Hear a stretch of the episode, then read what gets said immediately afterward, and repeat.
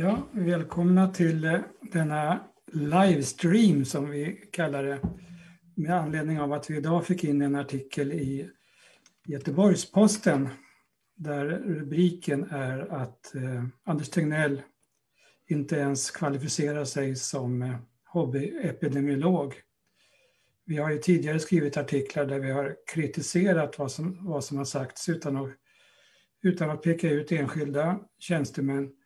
Men vi tycker att situationen nu är så pass allvarlig att den som främst sprider de här sex myterna vi skriver om i artikeln och den här spridningen av dessa myterna och att man inte ger vetenskapligt korrekt information menar vi på har bidragit till att vi har kommit i en sån förfärlig situation som vi har gjort i Sverige gällande den här pandemin. Och vi var fem författare och tre av oss är med idag. En är Anders Walne som är ordförande också i vetenskapscovid-19. Vill du presentera dig Anders? Ja, så, så här, Anders Wahlne heter jag. är eh, professor emeritus, det betyder utkänt professor, eh, pensionerad eh, I klinisk virologi, jag har sysslat med virus i ett halvt sekel drygt. Och också läkare och var chefsöverläkare för det kliniskt virologiska laboratoriet i Stockholm. Och med oss har vi också en professor från Göteborg som hade just nu tidigare exosomer bakom sig, men nu ser vi en liten tavla här. Kan du, vill du presentera dig, Jan? Ja, jag kan göra. Jag har som sagt var på mycket med det som kallas exosomer, det kan vi kanske prata om i tillfälle. Men jag heter Jan Lötvall och professor i allergisjukdomar vid Göteborgs universitet, tillika överläkare. Eh, och har jobbat mycket med astma och luftvägssjukdomar genom åren, även epidemiologi. Eh, men sista 10-15 åren har jag jobbat mer och mer med nanobiologi och det som kallas exosomer. Och eh, under det förra året så la vi ner lite energi på att utveckla en vaccinkandidat till och med mot covid-19 som självklart inte är i klinik ännu för det är många andra som är eh, större och, och snabbare och mer resurser för att få ut i klinik. Men eh, Skam den som ger sig. Och själv är jag då senior professor i klinisk cancerepidemiologi. Jag har använt epidemiologisk metodik under 35 år av min forskning. De senaste 30 åren har fokuserat allt mer på att vi ska lära oss att bota cancer samtidigt som canceröverlevaren får återställd fysisk och psykisk hälsa. Grundtanken med det här är att eh, ni som lyssnar ska ställa frågor och eh, så ska vi eh, besvara dem. Och eh, Fredrik, har vi någon chatt igång så att vi kommer att få några frågor eller?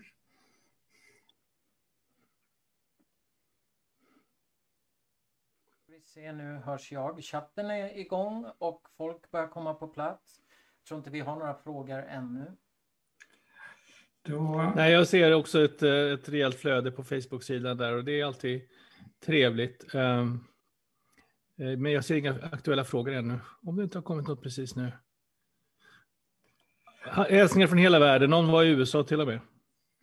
Vad trevligt. Vi har fått, eh, senast jag var inne och tittade på GPs kommentarsfält har vi fått 220 kommentarer där, finns under där och eh, jag, jag uppskattade att ungefär 70 procent var väldigt positiva och, och la till information och så finns det ett antal som, som, som är negativa och eh, såg det här som ett osmakligt personangrepp.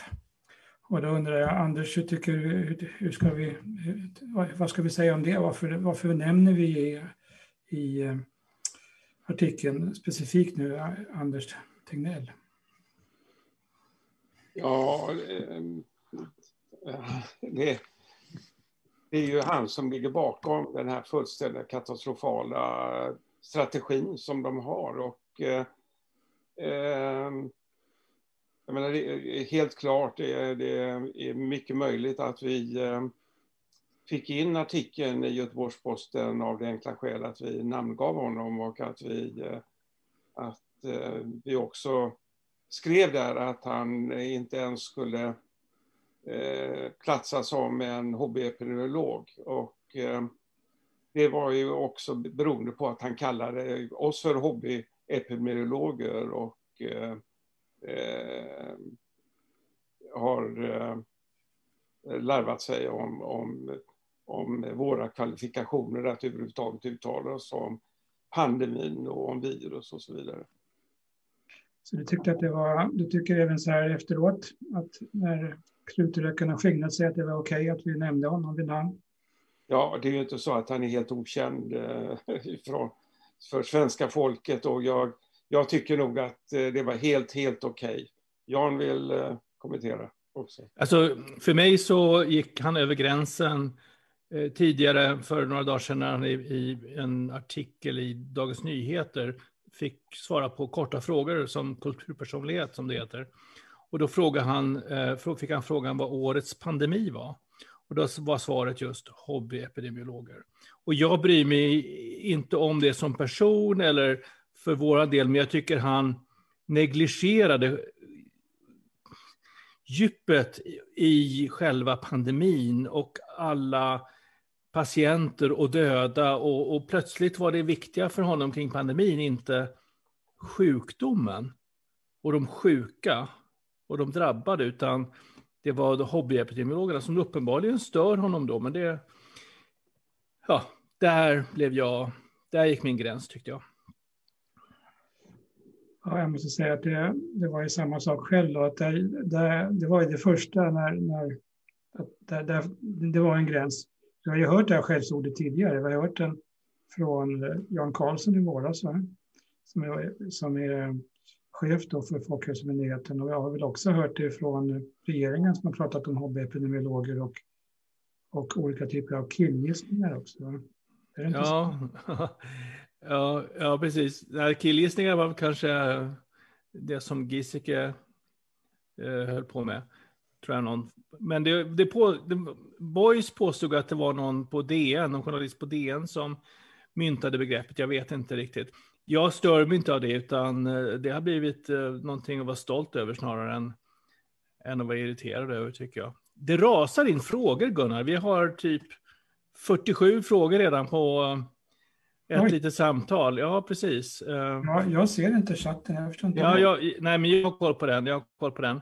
Eh, en fråga är eh, om vi vet hur mycket sjukvårdspersonal som har smittats i relation till andra i, i Sverige. Vi vet ju att sjukvårdspersonal är väldigt utsatta eh, och har stor risk för att bli, för att bli, för att bli smittade.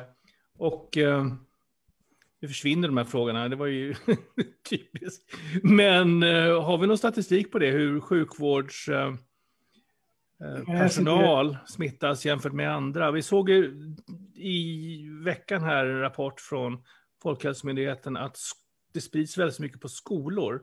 Mm. Och i andra platser kommer arbetsplatser, men det skiljer ju inte upp olika typer av arbetsplatser. Alltså, Folkhälsomyndigheten har ju gett ut, uh, de har ju på något eh, tittat på olika eh, yrken och sett eh, om det är representerat eller inte och så vidare. Och, och Eh, jag har glömt av det, för det var ju flera månader sedan eh, som det var aktuellt. Och jag har inte, eh, jag har inte följt litteraturen heller vad det gäller det här, men helt klart är det ju så att, att eh, sjukvårdspersonal är, är mer utsatt än andra. Det är, det ju, vilket är inte så konstigt. Eh, som däremot är lite konstigt att väldigt mycket sprids ju från sjukvårdspersonal till patienter också. Och det beror väl ändå på, Anders, eh, två myter som är spridda. Den ena är myten att eh, att inte munskydd hjälper. Som, som, eh, jag menar, Taiwan införde munskydd direkt i, i januari med det som skulle kunna kallas för förnuftsbaserad medicin baserat på föregående pandemier. Men vi har ju haft en myt om detta som, ju, som Anders Tegnell fortsätter att hålla i på något sätt och, och prata om. Och det andra att, att eh, att det inte är aerosolsmitta, alltså att det inte är små, små droppar utan att det är bara stora droppar. Eh, är det inte så att, eller är det min felaktig tolkning? Eh, men vi skrev väl det ändå i artikeln att de två myterna tillsammans har väl gjort just att sjukvårdspersonal omsorgspersonal eh, har, har spridit, spridit väldigt mycket smitta. Jo. Och det plus eh, att man inte insåg att det var att eh, många var asymptomatiskt, det vill säga de var inte sjuka men var ändå smittade och spred smitta. Och det där är någonting som alltså, är vanligast bland virusinfektioner. Och, och uppenbarligen så är Folkhälsomyndigheten, det finns inga virologer där till att börja med, och de kan inte det här om virusinfektioner. Därför att det är vanligare att virus inte ger sjukdom än att de ger sjukdom. Det finns enstaka virus som alltid ger sjukdom eh, och i nästan alla fall ger sjukdom. Ebola är en sån här eh, sjukdom. Vattkoppor är en sjukdom, eh, mässling och så vidare. Men de flesta virusinfektioner, de går asymptomatiskt hos de allra flesta. Och man insåg, jag insåg redan i mars att det här var en, en infektion som inte uppträdde upp som, som SARS, det SARS nummer ett som var 2003. Därför att där eh, var man ju smittsam först när man blev sjuk. Men här var det så här att man såg väldigt snabbt att man utsöndrade väldigt mycket mer virus innan man blev sjuk och i början av, av sjukdomen.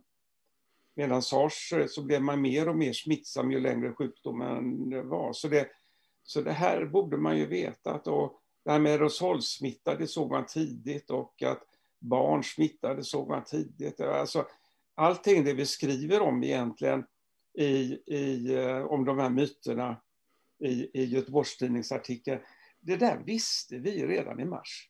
Vi som läser vetenskaplig litteratur. Eh, om man vill gå till svenskt kraftfullt dokument så kan man gå till Coronakommissionen. De slår ju fast att detta med presymptomatisk smitta eh, rapporterades från Kina redan under januari, skriver de tydligt här. Mm. Så att det, det, då borde man ju veta att folk som ändå inte har symptom kan smitta. Kommentar, ja? Eh, jag tittar mest på frågorna just nu. Jag har försökt att sortera upp lite frågor och eh, eh, det kommer väldigt massa. Bland annat så frågar man om eh, sjukdom ger bättre immunitet än vaccinering eller om vaccinering är bättre eh, immunitet än, än sjukdom och framförallt hur länge immuniteten sitter i. Och där har vi sett att eh, coronavirus rent generellt sett inte gett speciellt långvarig immunitet. Det publicerades redan tidigt i våras rapporter om det vad det gäller andra coronavirus. Eh, och vi har sett reinfektion flera gånger också kring eh, eh SARS-CoV-2. Och eh, jag vet inte hur vanligt det där är med återinfektion jag, jag känner, jag har bekantas bekanta som har haft reinfektion. Jag läser om det i anekdoter eh, ganska mycket och ser litteratur kring det. Men hur vanligt det är och hur långvarig immuniteten är efter infektion har jag ingen koll på. Det kanske Anders har lite svar på. Alltså, ja, det, vet vi ju inte just med SARS-2 här eftersom vi bara haft ett år. Eh, och ehm, eh, däremot så eh, med coronavirus överhuvudtaget så man tittar då på antikroppar mot det här spike-proteinet som vi kallar för det här som sticker ut från virus. Eh, och det är de antikroppar som framförallt då skyddar emot virusinfektionen, de som fastnar på det här spike-proteinet. Och det där spike-proteinet det, det liknar bland annat det, det protein som sitter på ytan på HIV, det som ger aids. Och vi vet att ser ett protein ut på det här sättet, framförallt då har små sockerstrukturer på sig på ett speciellt sätt, så eh, vet vi från HIV, så, så blir det inte så långvarig immunitet. Det rör sig om kanske halvår, ett år, något sånt där. Och så får man då eh, spä på det, immuniteten igen genom återvaccinationer.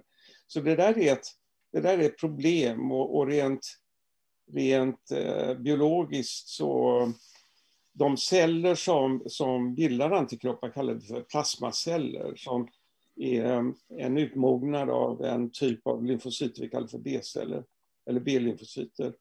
Och här är det så att mot, när det ser ut på det där sättet, proteinet, så mognar inte de här plasmacellerna på det sätt som de ska skall göra. Och varför det är så, det vet vi inte. Och det gör ju att immuniteten förmodligen inte stannar kvar så där förfärligt länge. Men det vi får se, det finns ju T-cellsimmunitet och så vidare. Så vi, vi, vi, kan inte uttala oss ännu riktigt hur, hur långvarigt det här blir. Men influensavaccinet verkar ungefär ett halvår, stämmer det? Nej, det sitter nog längre. Skälet att vi, ehm, att vi behöver ändra där, det beror på att virus, influensavirus muterar mycket, mycket mer än vad, än vad eh, det här viruset gör. Men även om det inte är muterat, är det inte så att det ändå är begränsat hållbarhet? Ja, nej, nej, det tror jag inte. Eh, det, det är klart att där en, en sak med, vi som är lite äldre har ju, det, vi pratar om den immunitet som gör att vi är tvungna att ta ett nytt influensavaccination varje år. Det beror på vissa strukturer på influensavirus som förändrar sig. Och att vi inte bildar antikroppar i någon utsträckning mot strukturer som är, är oförgängliga, där som inte ändrar sig.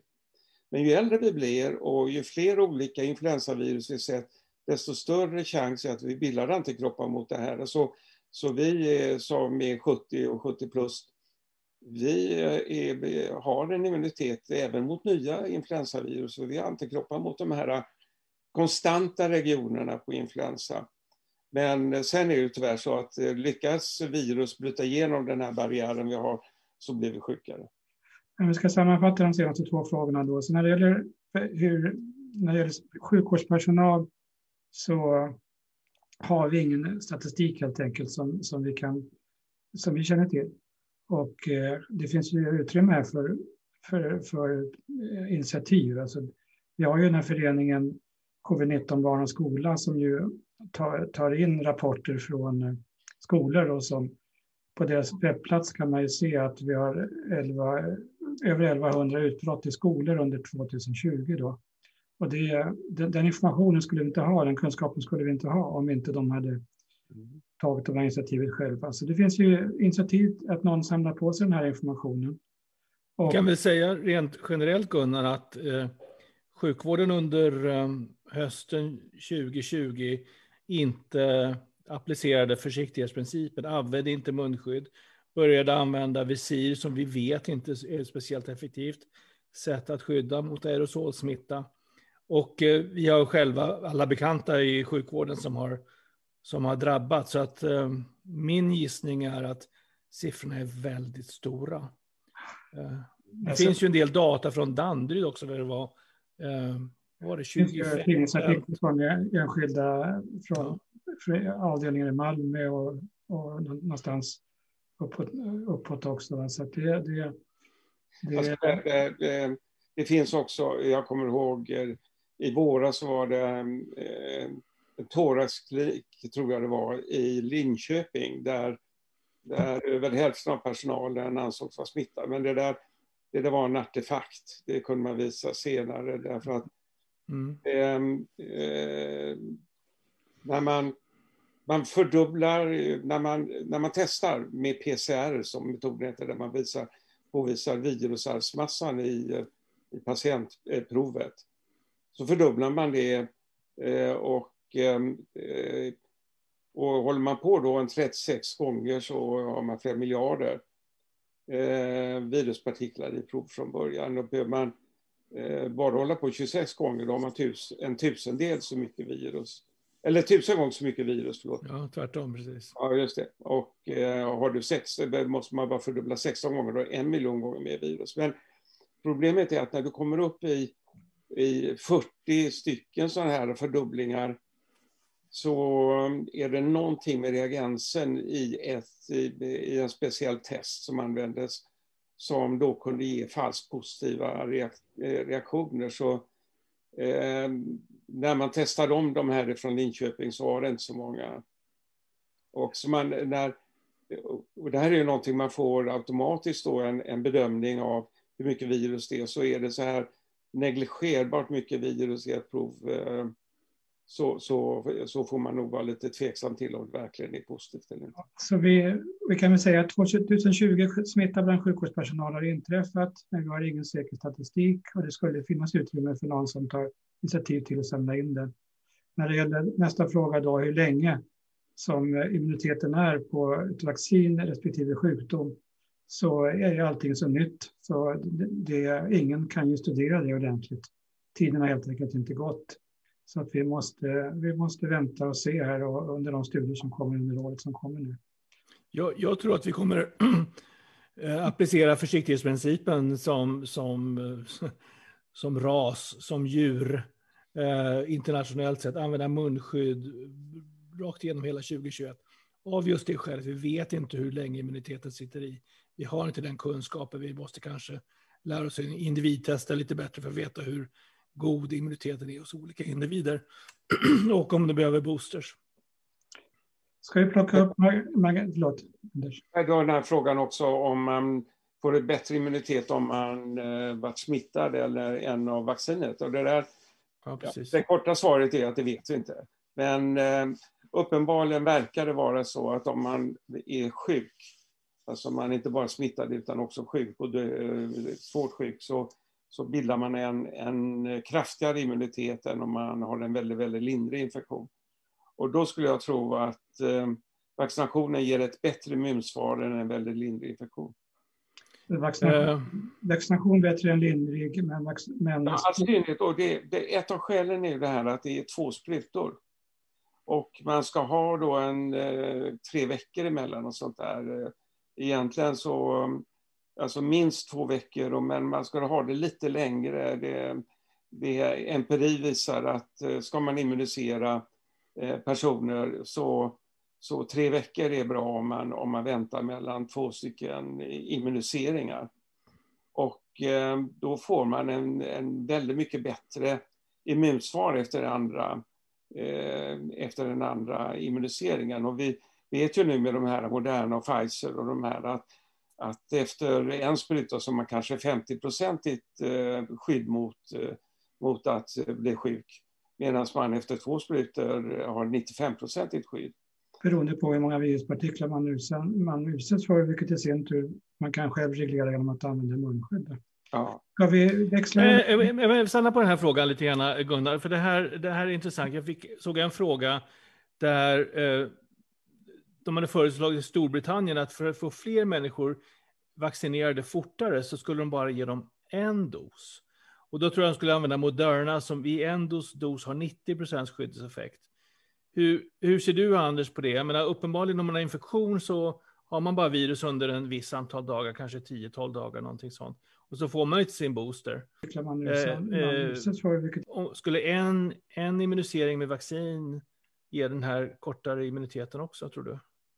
Ja, det, ja utan att veta eh, i det här fallet just. Va? Men eh, om man ska gå på min gut feeling så skulle jag säga att jag, jag skulle inte nöja mig med en spruta. Utan jag skulle ta två sprutor. Det enda gången jag mm, bara tog en, det var med svininfluensan därför att jag tyckte det var för kraftigt adjuvans, det vill säga den här förstärkningssubstanserna eh, eh som var med där som gav väldigt mycket bekymmer. Eh, och eftersom jag är gammal och haft det många gånger så, så tog jag bara eh, en spruta av svininfluensa, det var nog tur det. Ska vi växla till Margareta Kronas fråga? Hon, vill, hon, vill, hon ställer frågan så här, kan man, kan man backa när det gäller strategin och egentligen så och rida ur stormen med påståendet om flockimmunitet. Vi hörde Fredrik Elg igår, eh, virolog i Umeå, föreslå att nu har läget blivit så otroligt allvarligt så att vi borde helt enkelt stänga ner samhället i två eller fyra veckor. Helt och hållet. Och eh, det är, alltså, pandemibekämpning är väldigt enkelt. Om vi inte träffar varandra så smittar vi inte varandra. Så att det är lite, från början har det varit väldigt konstigt att man har trott att det finns experter på det här. Det, det handlar ju om hur stor inverkan på samhället har det om man ser till att folk inte smittar varandra. Man stänger barer, och stänger skolor, och stänger arbetsplatser och så där. Så hur ser ni på det, Anders och Jan? Eh, är, är läget så allvarligt nu att vi, att vi helt enkelt måste stänga samhället helt och hållet nu? Stänga skolor, stänga allt. Vi ser på det. Jan först. Eh, utan tvekan så är det så. Eh, det är bara att läsa de artiklar som kommer om hur läget är på sjukvården. vi som har direktkontakt med sjukvården vet också hur, hur belastade ner. Vi hör hur sjuksköterskor beordras från andra verksamheter till akutsjukvård och IVA-vård utan att uppenbarligen ha den kanske utbildningen eller erfarenheten tidigare. Så att eh, läget inom sjukvården är, är ytterst allvarligt. Vi har en, en mortalitetskurva, det vill säga dödlighet, som fullständigt skenar. Eh, och vi kommer ju ha lika många som avlider den här vågen som vi hade under våren, minst. Och det, och det betyder att vi kommer väl, om man tittar på de siffror som finns, så kommer vi väl över 10 000 döda, kanske 12 000 döda inom några månader. Och det är självklart att vi måste försöka stoppa den här eh, spridningen. Och det, och det, gör vi. Vi har en, en gyllene eh, chans just nu. Nu har vi jullov. Folk har verkligen försökt isolera sig. Folk har verkligen inte haft stora julfester. Eh, många har inte har undvikit att ha stora nyårsfester utan firat för sig själva. Och eh, en, en förlängd eh, vad ska jag säga, lockdown för jul, julfirandet är lite grann en lockdown, men för en, för en stor andel av Sverige tror jag skulle vara väldigt effektivt. Och absolut viktigast är ju då att se till att skolan inte öppnar den 11 januari om en dryg vecka. För det, vi vet att en väldigt stor spridning sker där och det, det måste vi skjuta på. Och om vi skjuter på det kanske tre inkubationstider, det vill säga tre gånger tio dagar från, från eh, det att eh, vi gick på jullov, så kommer vi en bra bit och minskar vi smittspridningen. Sen måste vi självklart fortsätta med försiktighetsåtgärder, men det är en annan fråga. Tycker du att man ska ta då, eller vi kan bolla vidare till Anders, skulle ett sätt vara att skjuta så att man tar tre veckor av sommarlovet och lägger det direkt efter jul nu? Ja, alltså för ur smittspridningssynpunkt eh, så är det helt självklart. Eh, och att man överhuvudtaget inte har gjort det. Men vi tar andra länder i Europa så är det ju, eh, jag vet England är ju total lockdown, i Irland är det samma, Österrike eh, också som jag känner till. Så att det, det är märkligt att vi, eh, att vi har den här laissez-faire-attityden i Sverige. All synnerhet nu när det bara, när det bara skenar iväg som, som Jan säger. Jag kommer ihåg i början av, de hade ju gjort ett scenario att att kring Lucia så skulle vi ha nått toppen, men det ju, har ju inte alls skett. Va? Nu har vi ju hamnat på en platå som lutar uppåt.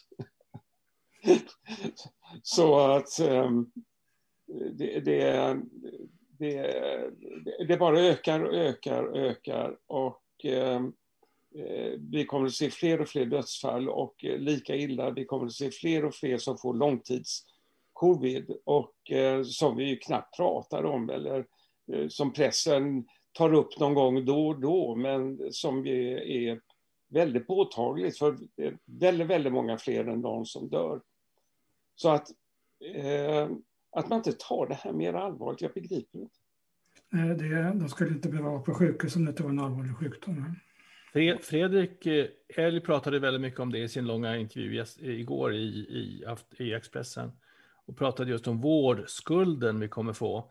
Ett, för att vi har många andra sjukdomar som inte blir väl omhändertagna just nu på grund av att sjuk, sjukvården är överbelastad, men också för de som får långtidscovid och de som kanske ligger på IVA och behöver rehabilitering. Det blir en, en, en vårdskuld som kommer bli väldigt kostsam och, och tung.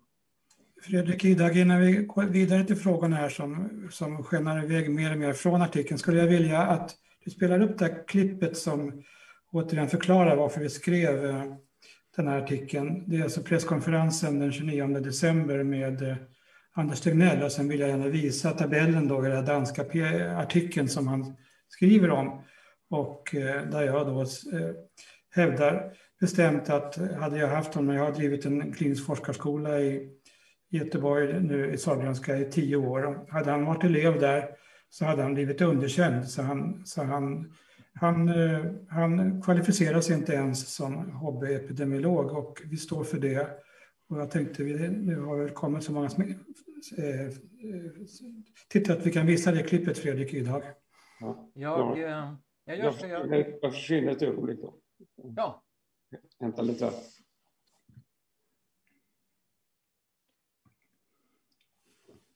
Så du nämnde att eh, den danska studien Danmark 19, inte hade att den inte påvisade någon effekt. Eh, den har ju då inte studerat munskydd som source control och hade bara en power för att upptäcka en 50 i riskreduktion för att smittas. Ganska osannolikt att eh, effekten skulle vara så stor av munskydd. Det är väl sannolikt så att den är i häradet 15 till 30 procent. Och den visade ju ändå en riskreduktion på 15 till 20 procent men den var inte statistiskt signifikant. Hur kommer det sig att du, du verkar ta den studien till intäkt för att munskydd är, inte har så stor effekt? Hur, hur kommer det sig att du, du gör det? Nej, men den kan ju kritiseras som alla andra studier, men det är ändå i upplägget förmodligen den bästa studie som överhuvudtaget har genomförts på det här området. Sen var powern, kan jag hålla med om, inte så stor som man skulle vilja ha den. Men eh, Trots det så är det faktiskt tyvärr den bästa studien vi har på det området. Eh, man har ofta hävdat att det finns, det finns artiklar som hävdar att man har effekter på 40 till 70 procent eh, när det gäller eh, munskydd och det har man inte. Så jag tycker ändå att det är en studie som är värd att nämna, lika väl som man kan nämna många andra studier som är betydligt sämre än den danska studien. Det finns ju bland annat den här rapporten om två frisörer i USA som man ofta tar som intäkt till att munskydd fungerar. Eh, vilket ju är mer en fallstudie än något bevis för någonting. Så att tyvärr så eh, hela området runt munskydd eh, har ju tyvärr det problemet att det finns väldigt få bra studier, nästan inga alls egentligen. Den danska var ändå till sitt upplägg den bästa och det finns flera forskare som också har pekat på den som den bästa studie vi har hört hittills. Tack, vi behöver tyvärr gå vidare. Och, kan jag dela skärm då Fredrik? Eh, det kan du göra. Gör det Gunnar. Och eh, då, då vill jag bara visa det här, alltså en tabell. Ser alla den Fredrik? Från... Den, eh, den ligger ute nu. Och här är alltså tabell två då ifrån den här studien och eh, jag tror att det finns möjlighet för Fredrik sen att chatta ut också eh, om, om ni själva vill läsa. Och eh, om man tittar då på, här är alltså en grupp man har lottat, randomiserat som vi säger. Och då är det 2392 stycken som alltså under en månad fick eh, eh uppmaningen att eh, när de lämnar hemmet så ska de, alltså det är inte i hemmet, när de lämnar hemmet så ska de ha på sig kirurgisk munskydd som de också fick då gratis. Så det är bara en månad alltså. Och märk väl det här som studie om hur man skyddar sig själv, alltså inte en studie om hur man skyddar andra som, som är den viktigaste effekten. Och då går man ner och det enda viktiga, de enda viktiga, robusta, eh, vad vi kallar för utfall eller effekterna här, vi kallar det för, det är dels om man har i slutet av studien, när man då testas med PCR som Anders pratade om förut, eh, så var det alltså noll stycken i den här gruppen och fem i den här kontrollgruppen. Och under den här månaden så var det fem stycken som bar mask och de här som alltså inte gav mask, det var 2470 stycken var det tio stycken som insjuknade i covid-19. Och Anders har också räknat ut med, med du kan komma tillbaka till det Anders, men med, med man tittar på dödligheten, eh, hur många som ungefär borde ha insjuknat och det är ungefär den här storleksordningen, 15 fall. Så då bara lägger vi ihop det här, 0 plus 5 blir 5, 5 plus 10 blir 15. Och eh, sen delar vi bara 5 då med 15, och då får vi alltså en en, en smitta som är lite 3 eller man vänder på det, så är alltså skyddseffekten exakt den som Anders Tegnell nämner här i, i det här. Skyddseffekten är alltså 67 procent i den här danska studien. För mig är det fullständigt obegripligt hur man kan eh, påstå att en skyddseffekt på 67 procent visar det omvända. Därför blir han underkänd som hobbyepidemiolog. Jag tror inte att han har ens en gång läst den här tabell 2. Han har läst en sammanfattning och där pratar man om det man kallar som en primary composite endpoint. Och då är det en hisklig massa folk som har fått eh, en, positivt med en snabbtest. Och då släpper vi in Anders som berättar om det här snabbtestet och vad vi kan lära oss av det här. Men innan det så notera att även här finns det en skyddseffekt. Men den är inte statistiskt säkerställd och det ser man på sånt här så kallat konfidensintervall som täcker ett. Vad kan vi lära oss av de här siffrorna, Anders? Ja, alltså det som står där uppe, eh, då 4253 i översta raden, så är det antal som hade antikroppar eh, vid ett prov som man tog när eh, de hade haft, efter en månad, haft på sig munskydd eller inte haft på sig munskydd. Och det var 42 som hade antikroppar i munskyddsgruppen och 53 i kontrollgruppen som inte haft munskydd. Men nu är det så här att, eh, två saker ska jag komma ihåg. Att när man gjorde den här studien, när man startade studien så man hade väldigt stor smittspridning i Danmark. Och det var därför som man tyckte att det här antalet individer i respektive grupp skulle räcka. Och då räknade man med att man skulle få ungefär 50 stycken i kontrollgruppen och eh, färre än 50 då i, i eh, munskyddsgruppen om, om munskydden hade, hade en god effekt. Men nu störtdök, precis när de startade studien, så störtdök smitt, smittan i Danmark därför att man införde lockdown. Och eh, så att eh, man kan räkna ut då att eh, precis som, som Gunnar sa, så borde cirka 15 till 20 stycken i varje grupp, Eh, om det inte är munskyddande effekt, blir smittade här. Va? Och det var 15 i den som inte hade eh, med då PCR då i diagnos på sjukhus. Som för övrigt eh, säkert gjordes med PCR också, men det står inte i studien. Men vad det gäller antikroppstestet, det här snabbtestet som Gunnar sa, som man använder, så har det då en falsk positiv aktivitet. Vilket innebär, och det där varierar hur, hur många som blir falskt positiva i det här testet. Vad är, fast, vad är falskt positivt? Ja, det innebär att, att um, man kan eh, ta vem som helst som, är, som inte har några antikroppar, så kommer de i det här testet att visa att de har antikroppar. Det, säga, det blir ett positivt utfall trots att de inte har antikroppar. De är inte sjuka, men de får det ser ut ja, de har inte ens antikroppar, de har inte sett virus. De, eh, du kan eh, åka till någon djungel och ta prover på folk där virus inte har varit någonsin ännu. Och eh, så, så kommer eh, allt mellan eh, eh en till två och en halv, eh, om man nu kan säga så, per hundra i snitt att få ett, ett, eh, ett positivt utfall trots att de inte har sett virus.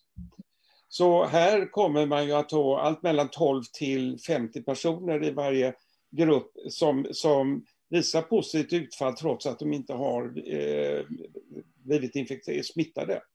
Och då vet vi från eh, epidemiologisk metodik att det spär ut, och det är den utspelning vi ser här. Men det, man kan ju vända på det och säga att odds ratio är ju inte relativ risk egentligen, alltså inte en procentkvot. Men, men det är ju storleksordningen ändå. men nu är, det värre, nu är det värre än så. Och det är ju att det tar ju eh, minst två veckor eller två veckor från det man är smittad till man utvecklar antikroppar. Och det här testet som används är väldigt eh, okänsligt. Så här behöver man eh, få mer antikroppar, så det tar nog, skulle jag tippa, tre veckor innan man utvecklar antikroppar som, som utfaller positivt med det här testet. Och så de som blir smittade, och man bara, tittar bara en månad får de gå, så blir de smittade efter tio dagar i kontrollgruppen, så kommer de vara negativa i, i testet på slutet av, av här. Alltså det, det är i stort sett bara de som blir, blir smittade första veckan som ger ett utfall i slutet av, av eh, den här testperioden. Däremot, däremot, däremot är det så här att sådana som har varit smittade tre veckor innan de går in i det här, fast inte vet om det. De, de eh, kan då vara negativa i början av testet, men sen utveckla antikroppar under testet. Summa kardemumma, det här låter väldigt tekniskt och konstigt, är att anti, det här antikroppstestet går inte att använda på det här sättet. Det går, man, får, man får strunta i det eh, totalt därför att det, det, visar absolut ingenting. Va? Man har lika gärna kunnat ta en, en krona och se om det blir krona eller klave eh, för att se om, om man var smittad eller inte smittad. Men, det, men vi kan väl summera då, Anders, att man måste både kunna virologi och, eh, och epidemiologisk metodik för att kunna tolka den här studien. Håller du med om att vi ska lägga ihop 0 och 5 här och 5 och 10 till 15 respektive 5? Håller du med om att punktestimatet som vi säger, alltså uppskattningen i just den här studien är en skyddseffekt på 67 procent? Absolut, och dessutom så skulle jag vilja påstå då att Anders Tegnell har inte läst den här studien. För eh, hade han kunnat lite grann och läst den här och varit det minsta eh, kritiskt inställd till den så hade han ju sett det här. Eh, tyvärr är det så att, att 9 av 10, eller jag ska säga 99 av 100 läkare som, som läser den här, eller får den här studien i sin hand, de läser sammanfattningar. Och i sammanfattningen står det att det ger 14 procents skyddseffekt. Punkt slut. Så en, en, snabb fråga till både Gunnar och Anders. Om den här studien då som var ambitiös på det viset att den var randomiserad och prospektiv, den kan ju inte vara blindad som vi ofta gör i andra sammanhang, det vill säga man vet inte vilken behandling man har. Här är det uppenbart vilken behandling man har eller förebyggande åtgärd som man, man genomför. Eh, hade det varit bättre att ha PCR som en point vid slutet på studien? Och uppenbarligen så hade man ingen smittspridning, så det var liksom, man hade inte power som vi säger. Det blir lite nördiga när vi pratar om sånt, men, men alltså, hade det varit bättre om man hade gjort det, gjort det i Sverige just nu, samma studie kanske? Ja, där var det definitivt skulle man ha PCR. Eh, mm. titta på, på, på, på, smitta, därför att det är ju det som det hela handlar om. Och inte mm. en effekt av smitta. Jag menar, man hade också kunnat titta på, på sjukdom och så, då hade ju eh, de fast positiva, till exempel de fått influensa, så hade de också blivit sjuka. Eller uh, fått en vanlig förkylning eller något sånt där, så hade de ju mm. fått ett positivt fall. Innan jag stänger ner, Fredrik vill jag kan stänga ner delningen. Men jag vill bara visa den här bilden som jag tycker är väldigt illustrativ då, vad som händer när man i det här fallet nyser. Att det, det är en aerosolsmitta och eh, när man skriker eller pratar högt i en pub eller nyser eller hostar så sprids och en person kan ju komma in i ett rum och fylla ett helt rum med viruspartiklar, det vet vi idag.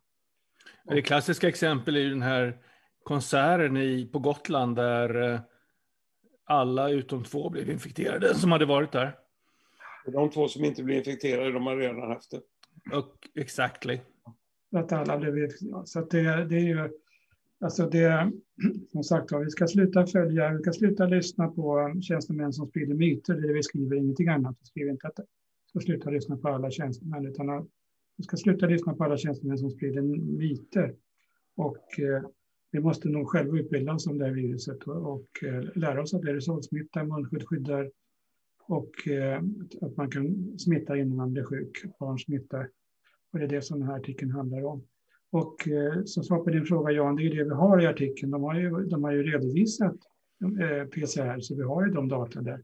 Sen hade det varit naturligtvis bättre om vi hade haft en ännu större studie med bara PCR eller sjukhusinläggning också. Sen också att författarna till den här studien, de som gjorde studien, de är varken epidemiologer eller virologer eh, eller infektionsläkare. Jag tror det kom från en hjärtavdelning, en hjärtklinik i, i Köpenhamn om jag inte missminner mig. Ja. Kardiologer, va? Är de inte det? Det, de skulle, det var ju en väldig... De själva kan man inte säga att de exakt reflekterade de data de har.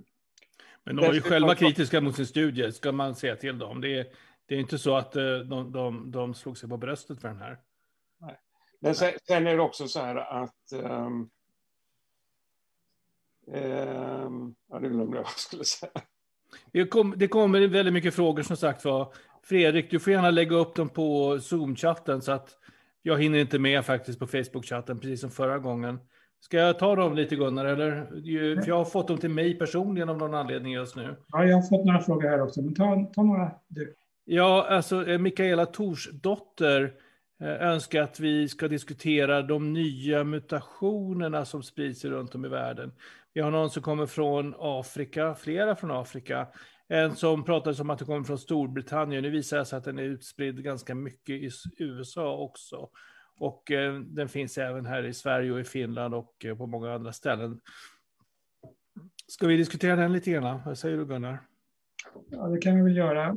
Det är väl så, Anders kan det bäst om jag börjar.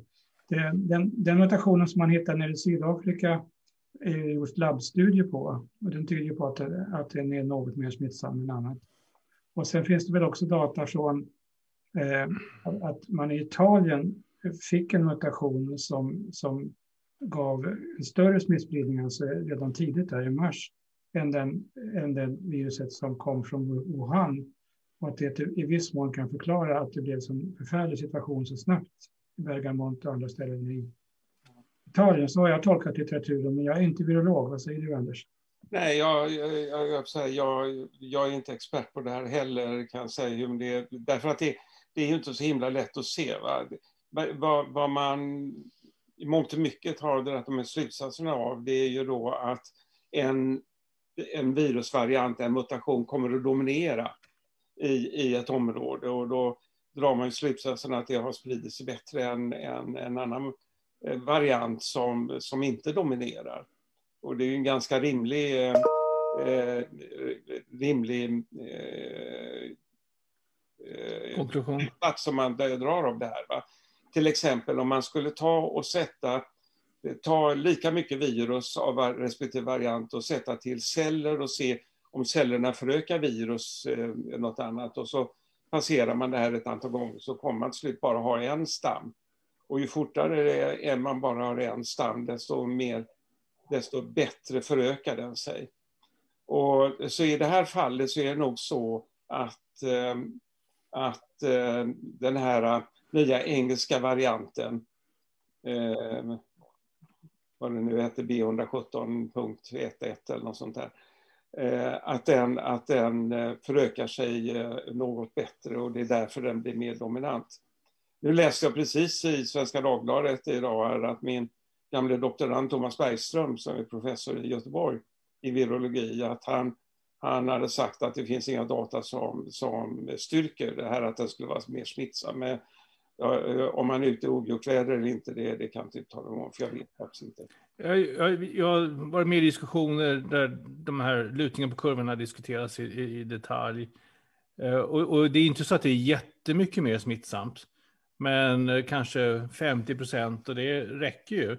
Det man, be, man behöver kanske färre viruspartiklar in i luftvägarna för att man ska uppnå sjukdom, medan man med första versionen Eh, behövde många fler viruspartiklar in i sin näslemhinna för att bli infekterad. Det är så jag tolkar de hypoteserna i alla fall. Tvärtom, att, att den som är smittad eh, producerar mer virus och därför ger, ger ifrån sig tillräckligt mycket virus. De, man blir inte sjukare, man har inte sett en, Nej, eh, sjukdom här. Va? Så det är ju så att man kan få bättre superspridare än, än det andra. Så det, det, det... Jag såg faktiskt något sånt idag som flaxar förbi i flödet att, eh, att eh, de med nya mutationen kanske har mer virus i luftvägarna än de i gamla versionen. Så att ja. Eh, det ligger någonting i vad du säger. Men eh, om vi åter, återvänder till Gotland då, så det, det är ju självklart att alla där inne fick samma mutation då. Och att det kan se ut som att den är mer smittsam på Gotland. Så att, så att så att det, det är svårstuderat det här. Det beror ju på. Jag vet inte vilken, om det var de fick på Gotland. Om det, det, var... inte, det vet inte jag heller, men vi kan väl utgå från att alla fick samma. Den här andra varianten D614G som, eh, som ju har kommit att dominera annars i Sverige. Ja. Eh, vi har fått eh, beröm här från Liv Cecilia Jonsson som säger att utanför er hade man gått bananas. Och jag, det är underbart. Jag måste säga tack för det, Liv Cecilia. Jag måste säga att utan eh, Jan och Anders och de andra i Vetenskapsforum hade jag också gått bananas. Det, det, man, man, jag hade känt mig så ensam med, med hur jag tänker. Jag har en fråga här. Vet ni om sepsis kan ha något med covid-19 att göra? Det är en klinisk fråga. Så ska den gå till Anders. Och det är blodförgiftning man menar med sepsis. Ja, just det. Det är alltså bakterier i blodet.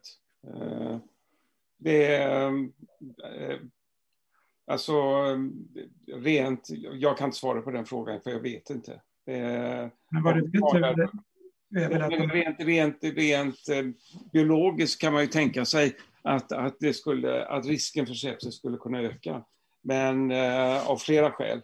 Eh, det är skada på lungan. Eh, för i lungan så är det ju bakterier. Eh, vi får ju ner bakterier hela tiden och det är klart, är det skador på lungan där så är det lättare att de kommer ut i blodet. Eh, men... Ehm, eh, jag, jag kan, så kort ja. kommentar så såg jag, hörde jag några sjukvårdspersonal på Sahlgrenska som hade fått covid-19 och båda, flera hade haft streptokock, sepsis faktiskt. Mm. och sen sökte jag lite i litteraturen och det finns beskrivet Streptokocker då är en sån halsinfektion för de som inte är experter, halsfluss egentligen. Det, var... Eh, det är ingenting man vill ha blodförgiftning. Eh, och med, absolut inte en farlig bakterie faktiskt när, man, när den kommer in i blodet. Men, och det finns ju, ja, jag, det är som ni säger, det behövs mer forskning, men det finns tecken på att man kan få bakteriell överväxt, bakteriella infektioner parallellt med sin virusinfektion. Ja, det, men det, visst är det vanligt att när man får influensa så, så blir man försvagad och så kommer, kommer en blodförgiftning därför att man är försvagad. Så att säga. Och det kan väl vara likadant här med covid-19. Att om man är nedkörd så kommer nästa infektion. Framförallt tror jag här att det är, man får de här skadorna i lungorna eh, som, som gör att, eh, att, virus, att bakterier lätt kan ta sig in i blodet faktiskt. Du... Man ventilerar sig dåligt och så vidare. och sånt där. Det, nej, streptokocker i blodet vill man inte ha. Det är därför man eh, ska vara försiktig när man går, kan jag säga här direkt då. Går man till tandhygienisten så ska man eh, ta penicillin samma dag. Så är det. Där finns också mycket sådana bakterier i munslemhinnan. Ja, och de slår sig på aortaklaffen, är det det du menar? Ja, mm. Ja, vi har ju kollega, eh, en kollega i, i Göteborg som, ja, som faktiskt är med i vår grupp. Som, som fick en infektion efter att ha varit hos tandhygienist. Och fick byta aortaklaff. Aj, aj, aj. Eh, Jan, ska du ta en fråga? Eh, jag kan ta en fråga och eh, eh, det är en sån här svår fråga som jag egentligen inte tycker vi ska, vi, vi ska inte behöva svara på dem. Men vad är det som krävs för att Folkhälsomyndigheten ska ändra sitt ställningstagande? Mitt svar på det brukar vara att vi kan inte svara på det, för vi är inte Folkhälsomyndigheten. Vi eh, tänker annorlunda än dem. Men eh, vi försöker få påverka dem. Det gör vi genom att säga vad vi tycker. Vi försöker tydliggöra för stat och, och myndigheter eh, vad vi tycker är en vetenskaplig ansats för detta. Gunnar? Ja, alltså jag måste väl ändå säga att en av anledningarna till att jag fick, stark, fick ork att skriva en artikel, det är att alltså, din myndighet ska vi veta, de är 500 personer. Mm. Och, eh, men vi vet ju att varje arbetsplats färgas av, av cheferna. Då. Och eh, jag är, jag är, alltså när jag såg det, det här med det här klippet där han liksom, när vi nu har en studie som visar på 67 procents skyddseffekt och säga att studien visar tvärtom. Eh, I det ögonblicket blev jag övertygad om det finns bara en väg framåt. Han måste tystna. Alltså det, det, han måste bort, Anders Tegnell. Annars klarar vi inte den här pandemin under våren. Jag kan, jag, jag, kan inte se, jag kan inte se någon annan väg framåt. Och, eh, Problemet är, som jag ser det, att, att även de andra, åtminstone som varit uppe på estraden, eh, tycker likadant. Men vet, att de tycker likadant bara för att Anders Tegnell säger så, men eh, de har ju ändå försvarat eh, det han säger. Och jag vet, eh, mellan skål och vägg så har några av de här, åtminstone en av dem, eh, sagt att tycker likadant som, eh, att hen tycker likadant som Anders Tegnell och att eh, de inte bara tycker illa om oss 22, det var från början, utan de, de hatar oss.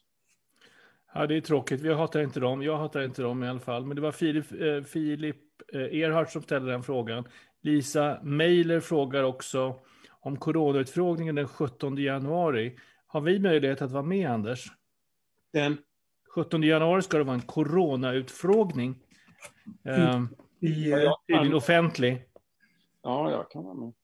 Det, men, men jag tror inte vi, frågan är väl om vi är inbjudna och jag är inte inbjuden. Jag är inte heller inbjuden. Och hur offentlig den är och eh, jag menar det, om du ser på de här uh, utfråg eller de här uh, presskonferenserna de har, va, så får ju så fort en, en reporter börjar bli lite kritisk och sånt där, och så går de ju vidare. Ja, sen, sen får väl inte den rapporten komma tillbaka heller, va? utan det är väl, det är väl ett bra sätt att styra det hela. Att man, styr, man har ett väldigt begränsat antal och, och alla som är kritiska får, får, inte komma tillbaka. Så att det, det, det där är inte bra. Men eh, svaret på frågan är att eh, det, det, det, måste hända, hända något drastiskt och eh, det är mycket, mycket anmärkningsvärt ska jag vilja påstå att den, den främsta får vi ändå säga, vetenskapliga auktoriteten vi har i landet, Kungliga Vetenskapsakademin, när de slår fast då i en rapport här i november att det är en aerosolsmitta och att munskydd fungerar, speciellt om både de som utsöndrar viruspartiklar och de som inte ska bli smittade använder munskydd. när, när den främsta vetenskapliga expertisen i landet, och det är alltså inte vi som, som har varit aktiva då, utan det är Kungliga Vetenskapsakademin, slår fast detta, så finns det då en myndighet som, som alltså inte tar till sig den kunskapen. Det är det är det är extremt märkvärdigt. Det, det är en, det är en väldigt konstig situation. Och eh, ja, vad är vägen framåt? Ja, det, alltså det, det, det enda sättet att, att, få någon förändring av det här det är ju då att eh, regeringen avsätter generaldirektören. För att regeringen kan ju inte avsätta Anders Tegnell. För han är ju anställd av Johan, eh, eh, Johan Carlsson som är generaldirektör. Så det enda sättet för att få en förändring av Folkhälsomyndigheten det är ju att eh, man, eh, att man kallar in generaldirektören och han får en annan sysselsättning i regeringskansliet och att man utnämner en annan generaldirektör som i sin tur då utnämner andra personer på Folkhälsomyndigheten. Ja, min kandidat är Fredrik Elg. Till exempel. Men, och Björn Olsen. Men, men, så, men regeringen har ju uppenbarligen, i varje fall än så länge, inte några sådana ambitioner. Tvärtom så förlängde de ju generaldirektörens, han skulle ju gå i pension i mars, men nu får han förlängt fram till eh, ja, vad är det, september, oktober, något sånt där. Sex månader fick han i alla fall. Filip Erhardt här föreslår att vi själva ska bjuda in oss till eh, utfrågningen. Det är klart vi ska försöka göra det, Anders. Så måste vi titta på hur vi kan, hur ja. vi kan göra. Sara Åsbrink har en fråga som kanske passar Gunnar mer. Det är varför, varför eh, är det så många andra länder som har haft en svår våg under hösten? Eh, och de har krav på munskydd och det ena med det femte, men det var ändå en ganska omfattande smittspridning och höga dödstal. Vad beror det på? Alltså det, det, det är naturligtvis så att... Sara Åsbrink har ställt den frågan. Ja, att när åtgärder sätts in spelar ju väldigt stor roll. Och Taiwan reagerade ju redan i januari med eh, omfattande testning, med eh, fysisk distansering på olika sätt så att man inte träffas och med munskydd. Baserat på deras erfarenheter från eh, det förra sars-viruset. Och eh, de har ju i stort sett inte haft några döda alls. Det är väl åtta stycken som har avlidit i en befolkning på över 20 miljoner. Eh, och det är klart att om ett hus brinner och brandkåren kommer dit när huset brinner så kan man inte belasta brandkårens eh, eh, kapacitet att släcka bränder om huset brinner ner till grunden, utan det, det handlar ju om när, när, när kommer man dit? Kom man dit när gardinerna började brinna i köket, ja, då kan man släcka branden. Kommer man dit när det är övertänt hela övervåningen, då kan man inte göra det. Och det eh, jag tycker att det, man behöver, det räcker med den enkla förklaringen. Sen får man ju gå in på varje land och, och, och förstå när, när, när, när eh, man började sätta in åtgärder i förhållande till hur många som var smittade. Eh, men eh, vi skrev en artikel i somras, jag och Dag Estelle som är epidemiolog i Norge, om jämförelsen Sverige-Norge. Och det, det, är det landet, tycker jag, då, som liknar oss mest. Och de har alltså en tiondel så många döda, men troligtvis också då en tiondel så många med långtidscovid.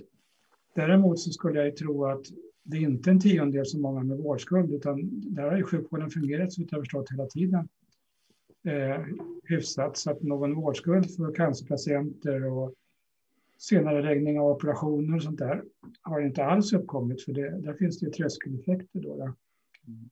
Och eh, sen har vi å, å, återigen alltså, vilseledande kommentarer. Man försöker förklara bort det här på olika sätt. Först pratar man om resande och det visar sig att det, det, det är en större andel av norr, norrmännen som var ute och reste i, i januari februari, mars i, i Norge än i Sverige.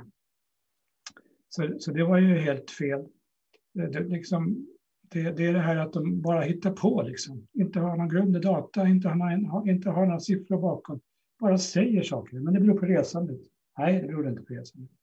Och sen berodde det på, på, på eh, eh infektioner, att de har haft mer influensa. Alltså när man tittar på data så har de haft mindre har de liksom haft mindre influensa än Norge och så vidare och så vidare på varje punkt. Och sen var det äldreboendet då att, att eh, ja, det visade sig att det är en större andel i Norge som har avlidit på äldreboende. Va? Så att de där, de där bortförklaringarna jag fått, eh, som forskare så är det ju så extremt frustrerande att varje gång man sätter på radion och, och lyssnar och, och, så känner man till sakernas tillstånd och man kan själv läsa vetenskaplig litteratur. Och så hittar man antingen vilseledande information eller direkta eh, lögner eller, eller bara hitta på.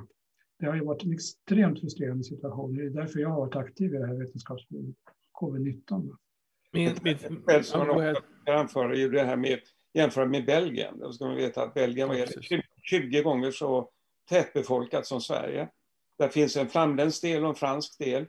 Och eh, i den ena så införde man lockdown eh, långt tidigare än i den andra, för den andra delen ville inte alls vara med om det här och så vidare.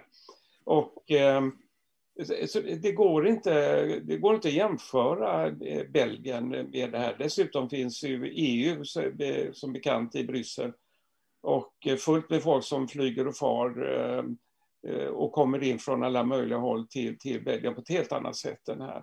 Så det är klart, jag menar, det, när, när, när Tegnell vill jämföra med de som har det värst att man infört eh, munskydd och ändå går det illa, det är ungefär som att vi skulle jämföra oss om vi plötsligt hamnar som tionde nation i, i, i längdåkning på skidor och att vi då skulle börja jämföra oss med, med Brasilien och Costa Rica och sådana länder och säga, jag ser på dem, de är mycket mer lika Sverige än, än vad Norge och, och, och, och Finland är. Det, menar, I längdskidåkning?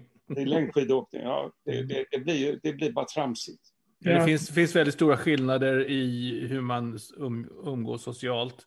Hur tätbefolkat det är, precis som Sara säger här. Högre befolkningsdensitet i många länder. Eh, I Frankrike, vad jag förstod, när de hade mycket våg här tidigt på hösten, så var det framför allt i samband med bröllop och begravningar och sådana saker som inom... Som man inte hade skött riktigt eh, som, enligt de direktiv som, som framlades då.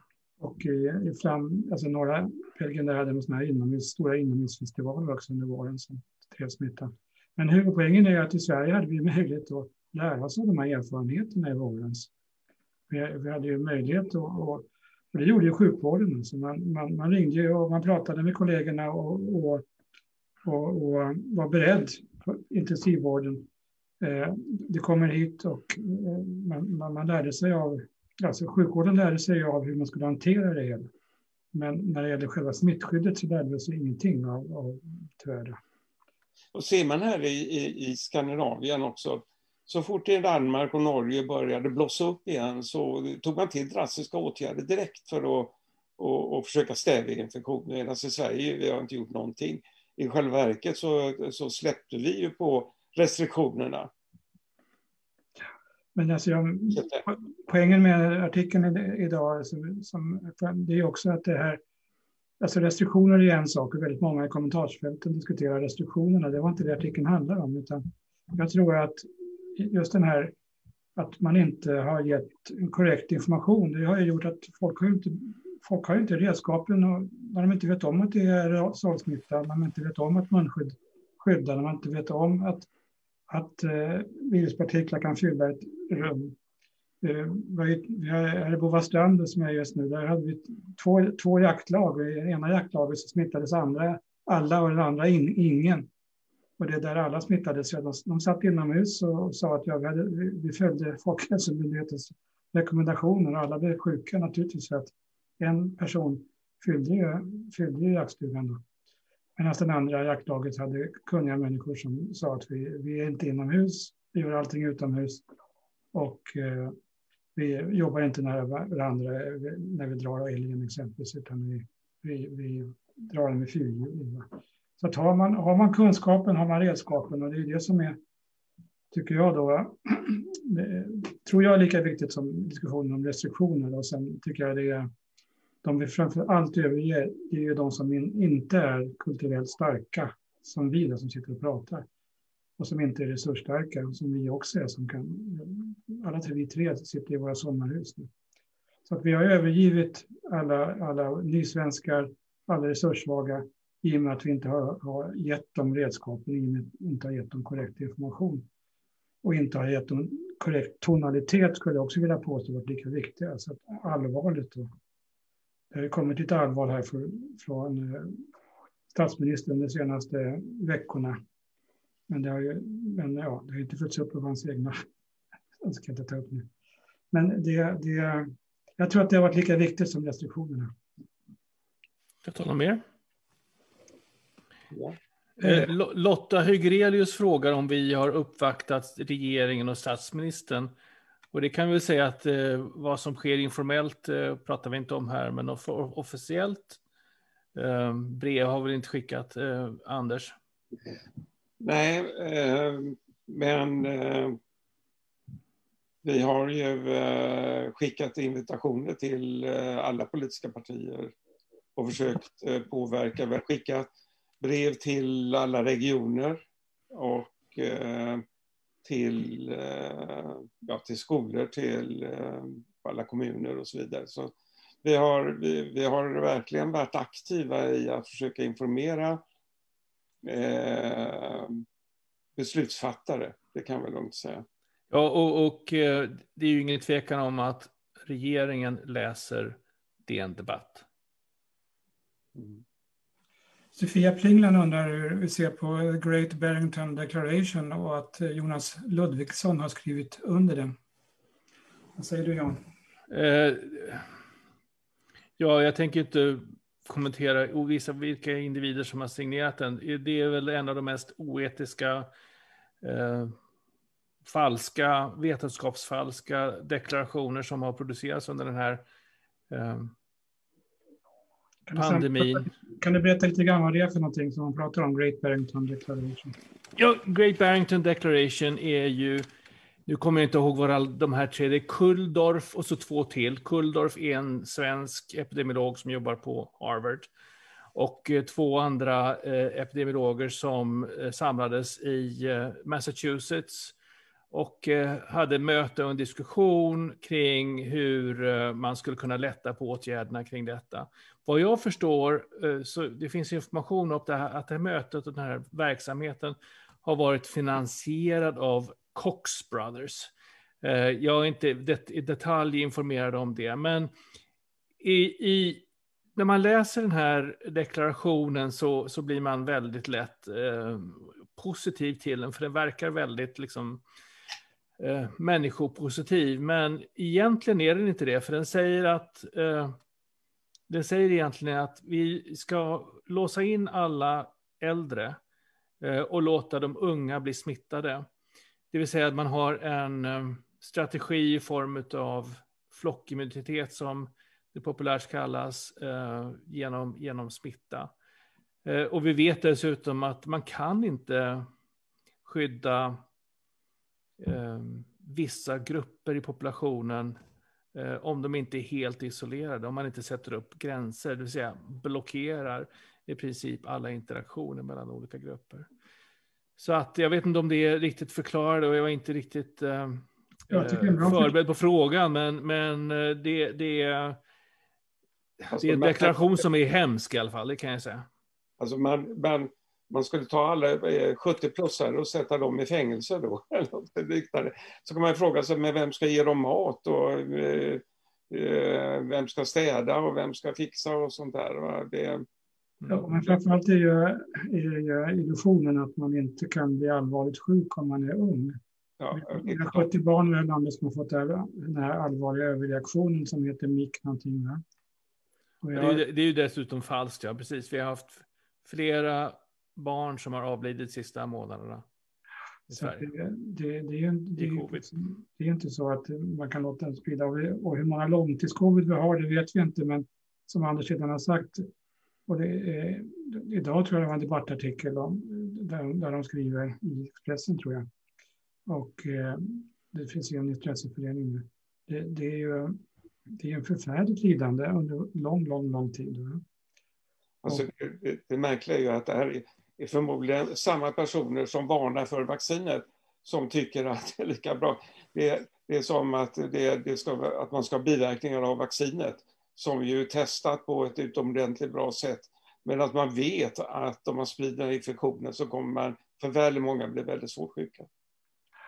Ja, så vill man, man, vill ha, man vill inte ha biverkningar av sjukdomen kan man säga. Hellre en liten trötthet en dag med vaccinet som man kanske får. Låt jag avbryta dig Gunnar. Ja. Ja, nej, men, eh, kort till Sofia på England då, att vi tycker det är en förfärlig deklaration, jag tycker den är hemsk. Den är, den är människovidrig alltså. Mm. Och eh, det, naturligtvis tar jag avstånd från alla som skriver under den. Direkt oetisk. Jag skriver också Sofia att eh, jag tycker om att Löfven säger att man kan ta på sig ett munskydd om man vill. Det är, det är ingenting som är förbjudet och eh, jag tycker då att det, den här debatten har ju kommit helt snett i det här landet. Munskydd handlar om i första hand omtänksamhet, medmänsklighet. Och vi vet utifrån eh, populationsstudier, epidemiologi, till exempel när man jämför stater i USA, att eh, de stater som inför munskydd har mindre smittspridning. Alltså, Och vi vet också att i vissa stater är det bara vissa kommuner i USA som införde krav på munskydd, att de som krävde munskydd hade mindre smittspridning. Och det är ju det som, det är det som är epidemiologin, det är att man tittar på vad som händer i populationsnivå. Och eh, Gunnar, är inte det den bästa evidensen? Alltså, det, vet, Kungliga Vetenskapsakademin har ju gått igenom litteraturen slagit fast att det, att, det, att det hjälper. Så det behöver vi inte diskutera längre. Det är vetenskapligt fastslaget av en auktoritet i Sverige, liksom av till exempel amerikanska smittskyddsenheten, liksom av eh, det, det är 70, 80, 90 artiklar nu. Va? Vi har mycket om detta på vår webbplats för den som är intresserad. Och Anders Ahlner har skrivit en längre text, exempelvis om den danska studien. Men jag var på jakt efter det här. Hur, hur, hur, hur har det kunnat blivit det här? Bolsonaro, macho, möta sjukdomen med bröstet istället för att eh, alltså, munskydd som något tecken på svaghet, att man är rädd. Istället för att munskydd är ju faktiskt ett tecken på omdöme och eh, omtänksamhet. Vad säger du Anders? Alltså, ja, alltså, om vi tar det här med rekommendationer och att det är, det är frivilligt, att det är ingen som hindrar en att göra något sånt där. Va? Och då ser man hur det kan gå, därför att eh, det är ingen som hindrar det att gå i en galleria, men, men alla vet ju om att man ska inte gå. Det när statsministern står och säger att man inte ska gå i, i, i mellandagarna på, på rea i någon galleria, Eh, så gäller alla andra utom honom själv. Och när han, det inte gäller honom, när det inte gäller Morgan Johansson, när han går en galleria i, i, i Malmö eller när det gäller eh, finansministern som åker till Sälen och, och, och hyr skidor och står i liftköer och så vidare. Att här krävs det eh, förbud mot att göra det ena eller andra och här krävs det påbud Eh, att bära munskydd i, i, eh, i alla inomhusmiljöer där man umgås med folk som inte ingår i den närmsta familjen och så vidare. Därför att med, med, med frivillighet så tyvärr så, så fungerar inte det här. Och som Gunnar sa också att det här handlar ju om att, att ta hänsyn till eh, sin omgivning. Sen, sen har det kommit en totalt förvirrad debatt där man pratar om att, att i Sverige har vi någon slags tradition av frivillighet när det gäller att och, och, och främja hälsa. Det är ju inte alls sant. Va? Utan alla våra framgångar eh, har ju varit eh, genom lagstiftning. Det är ju inte så att eh, kör, onykter, kör rattonykter om du vill. Utan där har vi, har vi en sträng lagstiftning. Och, och att gå omkring och smitta med viruspartiklar, det är ju naturligtvis som att köra rattonykter. Du kan köra andra, du kan smitta andra som, som dör med viruspartikeln, men du, du eh, är rattonykter kan du också köra, eh, kan du också köra ihjäl dig själv. Vi lagstiftar om hastighetsbegränsning. Man får inte köra i 220 knäck på, på, på motorvägen. Vi eh, har lagstiftat om säkerhetsbälten när det gäller barn och cykelolyckor. Det är förfärligt att se tioåringen hjärndöd. Ett tidigt intryck för mig i läkarbana ligga på neuro, utan där, där har vi alltså lagstiftat om ett hjälmtvång för ungdomar, ännu inte för där. Vi har en smittskyddslagstiftning, att man är, liksom är tvungen att rapportera smittsamma sjukdomar. som har varit väldigt fungerande. Eh, och eh, vi har en livsmedelslagstiftning. Man får inte förgifta folk med salmonella på restauranger. kommer, kommer, kommer en inspektion. Och vi har, vi har lördags, vi har systembolag som säljer alkohol för att det ska vara fritt. Det är också liksom lagstiftning och restriktioner. Så det är en total myt, och det var en debattartikel i DN, en total myt, helt förvirrat, om att vi har någon slags tradition om frivillighet. När det gäller vi har ju lag på att betala skatt. Det är ju ingen eh, som säger att det får du göra själv och det finns ingen det är ingen som hindrar dig från att betala skatt om du vill. Utan det måste alla betala. Ja, vi måste köra på höger sida av vägen och så vidare. Ja. vidare och, och sen när man kan säga andra framgångar då. Vi, vi, eh, ja, typ, vi var ju tidigt på 50-talet, så den, den mödrahälsovård som, som var för, för överklassen fungerande såg man, såg man till att alla fick den gratis. att starta. man, då, det var frivilligt, men man skapade strukturer också, norm. Eh, Anders kanske kan säga någonting om framgångarna med, med vaccinering för barn och barnavårdscentraler som, som eh, naturligtvis har varit frivilligt men det har varit väldigt starka strukturer. Ja, nej, men det har ju eh, som sagt var, jag menar vi har utrotat eh, en, en sjukdom har vi utrotat, det är smittkoppor eh, som är helt borta, nästan utrotat polio. Eh, mässling, eh, alltså det är en, en, lite otippat men det är nog det virus som har dödat flest människor på vår jord, är mässlingsvirus. Och eh, det har vi ju i stort sett inte alls längre. Det, vi får några importfall någon gång då och då. Och dessvärre så finns ju några grupper som, som vägrar att vaccinera sig. Men, men ehm, så, jag menar, det har varit otroligt framgångsrikt. Det kan man lugnt säga. Vi kommer, att, vi kommer att vaccinera bort en cancersjukdom. Livmoderhalscancer kommer vi att vaccinera bort också. Där, där var vi ju då tio år före Norge exempelvis. Så man ser hur förekomsten går ner till hälften tio år eh, före Norge i Sverige. Och det, här, det här tog sig fram av Papua Niconaurus i, i, i eh, New York, New York Hospital. Men i Sverige såg vi till att alla, att alla fick det. Va? Och eh, om vi tar tobaksbruk då, så 1951 kan man säga, tycker jag, att det var färdigt och vetenskapligt. Så Richard Dodd publicerar att rökning ger lungcancer. Sen var det myter som spreds återigen under 20 år av tobaksindustrin för att hålla tillbaka kunskapen. Men sen började journalister ta tag i det här på början på 70-talet. Och eh, då rökte 55 procent av svenska männen i vissa åldrar. Nu är det nere runt 10 procent tror jag. Och eh, det, är, det är lagstiftning om vem som får sälja tobak, hur man får göra reklam för det, eh, om eh, att man inte man får inte röka på restauranger och så vidare. Så vidare. Så jag förstår inte hur den här myten har uppkommit eh, om att det skulle vara någon slags tradition av frivillighet i Sverige när det främjar hälsa. Det är precis tvärtom. Och alla våra framgångar är precis tvärtom. Alltså.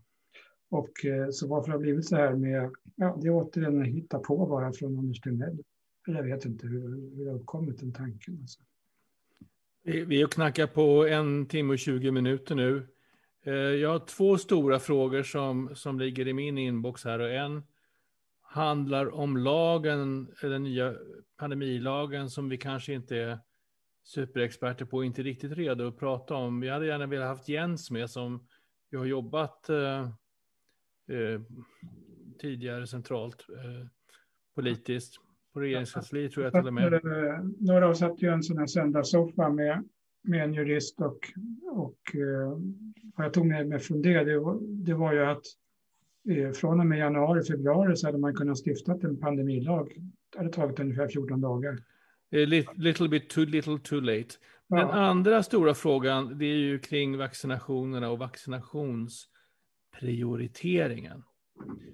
Eh, om man har bestämt sig för att 80 plus ska vaccineras först som ligger på långvården istället för att vaccinera den personal som jobbar på långvården till exempel?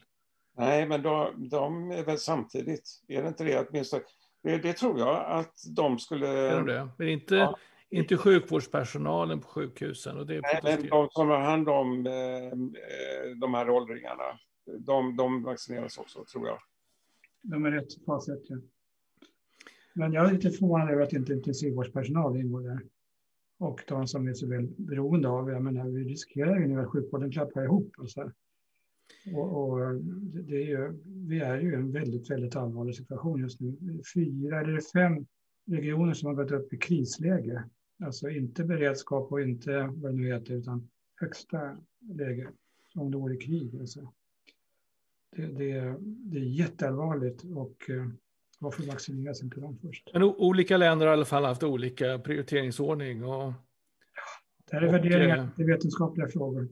Men det, ja, det är etiska också väl.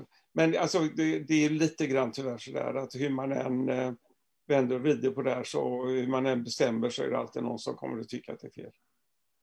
Ja, precis. Och, och vi, ingen av oss är ju form av matematiskt modellerande eh, Eh, forskare som, som skulle kunna förutse vilken grupp som man skulle kunna stoppa smittan hos mest effektivt genom vaccinering. Är det barnen? Är det lärarna? Eller är det sjukvårdspersonalen? Jag vet inte vad som är rätt svar. Kan, vi, vi, det är jättesvåra frågor och, och det, alltså, värderingar är det, är det som politiker ska sköta på något sätt. Jag hoppas att de, att de kommer eh, implementera det här med vaccinerna snabbt och effektivt. Och lite grann orolig är man ju när, när de tydligen har räknat in AstraZenecas vaccin i strategin. Stämmer det, Anders? Eller, för den är ju inte godkänd ännu. Nej, den, eh, den har ju blivit preliminärgodkänd i, eh, i Storbritannien. Storbritannien. Men mm det, det, allting lutar väl åt att den kommer att godkännas av EMA. Det, det är ju väldigt hårt tryck eh, på den kan man väl säga. Men alltså problemet är ju, när de säger nu att Moderna kommer att godkännas på måndag, så är det mm. så här att då skulle vi enligt den här vaccinsamordnaren eh, Richard Bergström så har han sagt att då får vi 20 till 25 000 doser till i veckan och tidigare har vi av Pfizer 80 000 doser. Det innebär att vi har drygt 100 000 doser i veckan. Och vi är 2,5 miljoner människor som i Sverige som är över 70 år, tror jag, någonstans där. Det innebär ju att eh, det kommer ta 25 veckor minst innan, innan man eh, har eh, fått en dos till var och en av de här. Och, och, det blir ju nästan ett helt år innan man har två, så då, då måste man ju ha det från de andra. Och jag hoppas nu att de här 100 äh, 000 doserna i veckan, att det, det är bara de första veckorna det gäller. Men det, Vad jag också det, hört det, det verkar ju inte vara så där som eh, att det Speedy Gonzales direkt, det kan man lugnt säga. Nej, han håller på att lite snabbare tempo. Eh, eh, jag vet inte hur sanningen är kring detta, men, men stämmer det att eh, man får två vaccin, vaccindoser per person och då ger man en person en vaccindos. Sen sparar man den andra vaccindosen i tre veckor och ger den till samma person. Istället för att vaccinera en annan person med en booster med en första dos. Och sen när, när nästa eh, leverans kommer så levererar man, ger man dem till, till de två. Så gjorde, så gjorde man med de första 10 000. Jag vet inte, det, det var någon som inte tänkte till där. Helt klart. Va? Jag menar, för det, det mm. verkar fullständigt galet. Så Rickard ordnar upp det, hoppas vi? Ja, man får hoppas det att... Eh, men det, det, det, låter som det är någon annan, kanske på Folkhälsomyndigheten, som tänkt till här. Det, vad vi kan säga från vetenskapligt perspektiv och när vi har läst och vi har hört på annat sätt är att vi är inte oroade på något sätt för biverkningarna och eh, vi, eller hur? Och vi eh, bedömer det som att eh, om, om, det, finns, om det finns några eh, biverkningar med sparkproteinet, så, så är det ändå farligare att få själva sjukdomen. Är det korrekt, Anders? Ja, det är korrekt. Och jag, låt mig av, avfärda en, en myt som jag hört att, som, som cirkulerar på Facebook och det är det att det här Pfizers vaccin och Modernas vaccin som är ett messenger-RNA-vaccin, att det skulle eh, genmodifiera celler i vår kropp, det är fullständigt nonsens. För det, RNA, eh, det så kallade budbärar-RNA, det är genetiskt förgängligt i cellerna. Det innebär att när det kommer in i cellerna så kommer det läsas av och, och göra så att cellen producerar protein. Men när, det, när det RNA har lästs av så förstörs det i cellen. och, eh, och eh, ganska snabbt. Så att det skulle kunna genmodifiera eller förändra celler i vår kropp, det, det är fullständigt nonsens.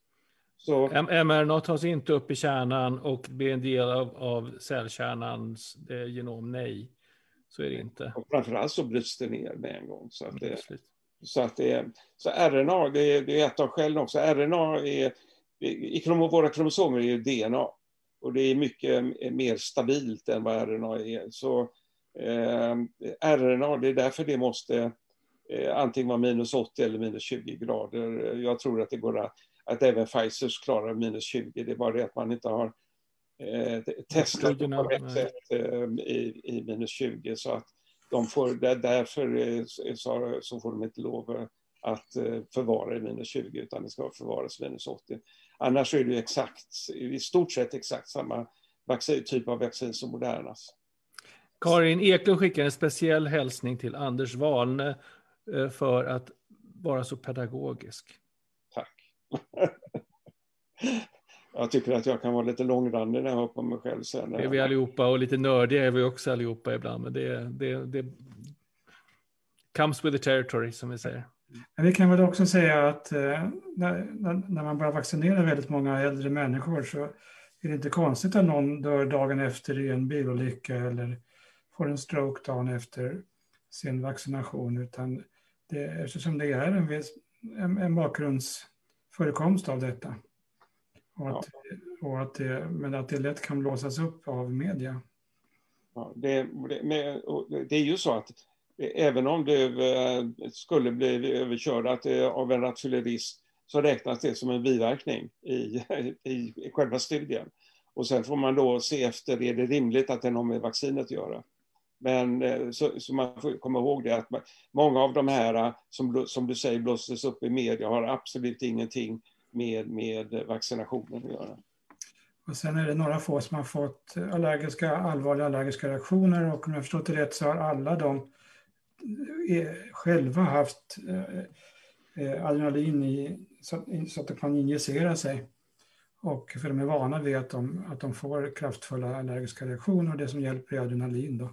Så att eh, det, det var en reaktion men de klarade den själva med EpiPen som det heter. Alltså det är väldigt, väldigt få det är väl någon på miljonen eller någonstans, men det, det, är en extremt få. Och vi, eh, Jan och jag pratade om det här eh, tidigare idag och eh, eh de här Pfizers vaccin och Modernas vaccin innehåller egentligen ingenting som vi normalt sett skulle uppfatta som allergisk, som skulle ge upphov till allergi. Jag är ju professor i allergisjukdomar, jag är inte nödvändigtvis anafylaxiexpert eller födoämnesallergiexpert på något sätt. Men det finns ju också andra saker som händer i de här individernas liv under den dagen de går och tar sitt vaccin. De kanske har ätit lunch, de kanske har fått i sig någonting, de har varit ute i kall luft. Eh, det kan vara många olika andra saker som bidrar till att de får en, en allergisk reaktion. Vi har inte hört någon information om hur ofta de här individerna spontant får de här reaktionerna heller. Så att, så att, men jag har bara sett en, en sån. Det kanske finns flera, Anders? Ja, det, ja, jag tror att det fanns några stycken, men ingen, ingen har dött eh, av det. Och som du säger här, att det, det, att det verkligen... Det, det, mig vetligt så är det inte visat att de har någon allergi mot något, någon, någon komponent i vaccinet, att det verkligen är visat, utan att de har haft en allergisk reaktion. Och det, det kan ju vara någonting annat som du säger. Eh, och vi har fått några frågor såg jag om, om vi litar på vaccinet eller inte och svaret på yes. den frågan är att vi litar på alla de vaccin som är på väg. Vi uppmanar er alla att ni ska ta vaccinet. Ni vill inte ha den här sjukdomen, ni vill inte föra den vidare till någon av era nära heller. Vaccinera. Mm. Vaccinera. Caroline Wagner säger, jag har ingen fråga men vill tacka för en bra artikel. Och tack till er alla. Och det är märkligt att, att myterna biter sig fast. Och det är otur eftersom folk fattar felaktiga vardagsbeslut. Tack för det Caroline. Mm. Och sen har vi Marianne här som, som har lite, tror att Folkhälsomyndigheten är lömska. Eh, genom att de skriver, kan det vara så att de bara eh, inför munskydd i, i kollektivtrafiken under några timmar för att sen kunna säga titta, det hade ingen effekt.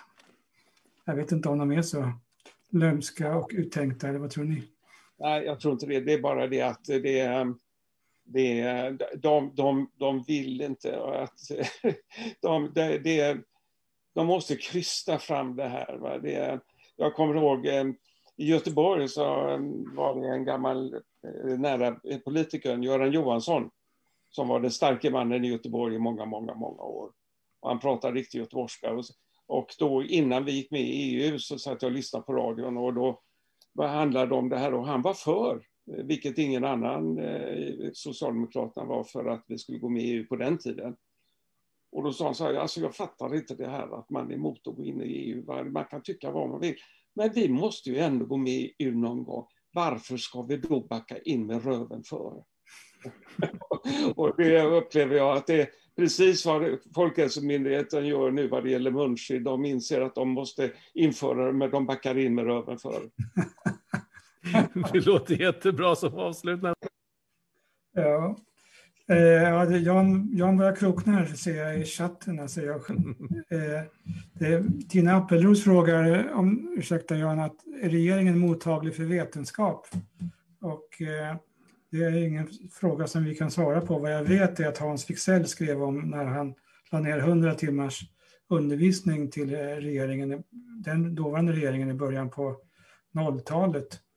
Och eh, han skriver att eh, han var chockad över hur okunnig den regeringen var i grundläggande biologi och medicinska frågor. Det bland annat gällde stamcellslinjer och när han frågade vad det var för något så svarade någon att det var celler som ställde upp sig på linje.